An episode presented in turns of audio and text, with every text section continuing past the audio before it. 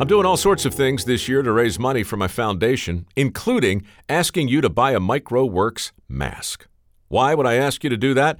Well, mostly because all the proceeds go to fund our next round of work ethic scholarships, but also because they're incredibly soft and comfortable and perfect for walking around in these post apocalyptic times. Some of them even have charming sentiments emblazoned upon their front. I'm smiling under this thing is one of the most popular, and Safety Third is my personal favorite. Lots to choose from over at mikeroweworks.org slash shop, and a great way to help us train the next generation of skilled workers. That's mikeroweworks.org slash shop. And this? Well, this is the way I heard it.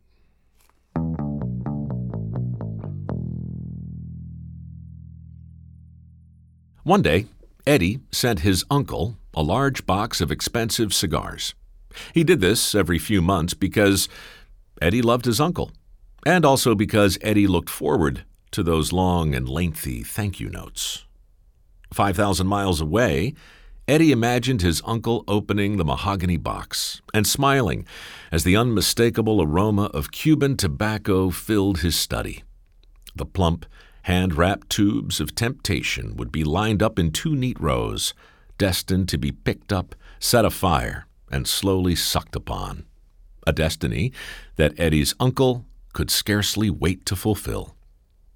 A few weeks later, a 3,000 word thank you note arrived at Eddie's office in Manhattan, handwritten, single spaced. In Austria, Eddie's uncle imagined the enthusiasm on his nephew's face as he pored over every word of his latest, highly controversial missive. Such was the strange relationship between the nephew and the uncle, two men with insatiably curious minds each determined to unlock the reasons why people do what they do, but only one with a chronic hankering for cigars. Inspired by his uncle's essay, Eddie returned to the task at hand. The Beechnut Packing Company had a surplus of pigs, and Eddie had been hired to fix the problem. Eddie's solution? Sell more bacon. But how? Eddie commissioned a survey to see what most Americans ate for breakfast. Answer coffee, maybe a roll or some cereal. Eddie learned that most Americans ate a very light breakfast. So Eddie asked 5,000 physicians the same simple question Is it healthier to eat a hearty breakfast or a skimpy one?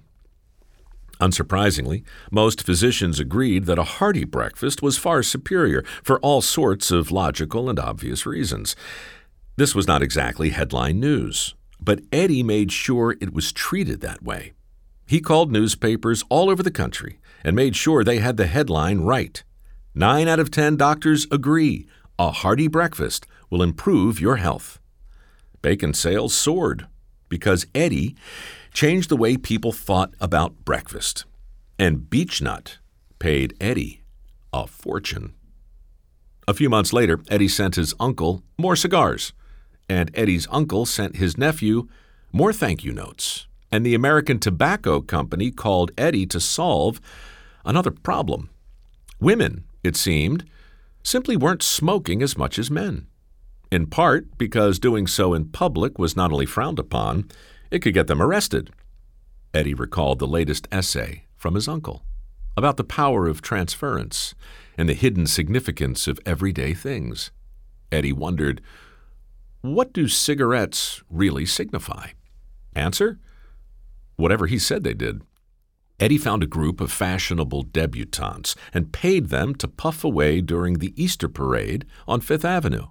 Naturally, he gave the press a heads up and once again suggested the headlines New York women light freedom torches and striking a match for equality. On Eddie's cue, the young women lit up, the flash bulbs went off, and the newspapers rolled out. The images were positively scandalous. Young women puffing away like, well, like men.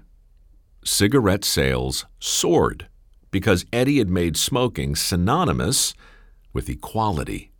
And the American Tobacco Company paid Eddie a fortune. This was more than marketing or advertising. This was the conscious manipulation of the human mind. Today, we might call it spin or fake news. But in 1928, Eddie called it propaganda. In fact, he wrote a book by the same title, a book that caught the eye of Adolf Hitler, who used Eddie's techniques to successfully twist the beliefs of millions. After the war, sensing perhaps a troubling legacy around his seminal work, Eddie came up with another term, the kinder, gentler expression for which he is remembered today public relations. But Edward Bernays would not have become the father of public relations if he hadn't published his uncle's controversial thank you notes in the American press. And make no mistake, those thank you notes were very controversial. Some of them suggested that our deepest sexual desires were revealed every night in the symbolic nature of our dreams.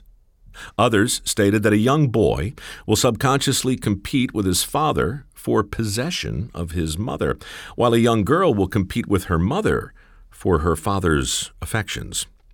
Today, of course, the interpretation of dreams is a widely respected theory, as is the Oedipus complex. So, really, is it so surprising that millions of Americans still associate cigarettes with equality and independence?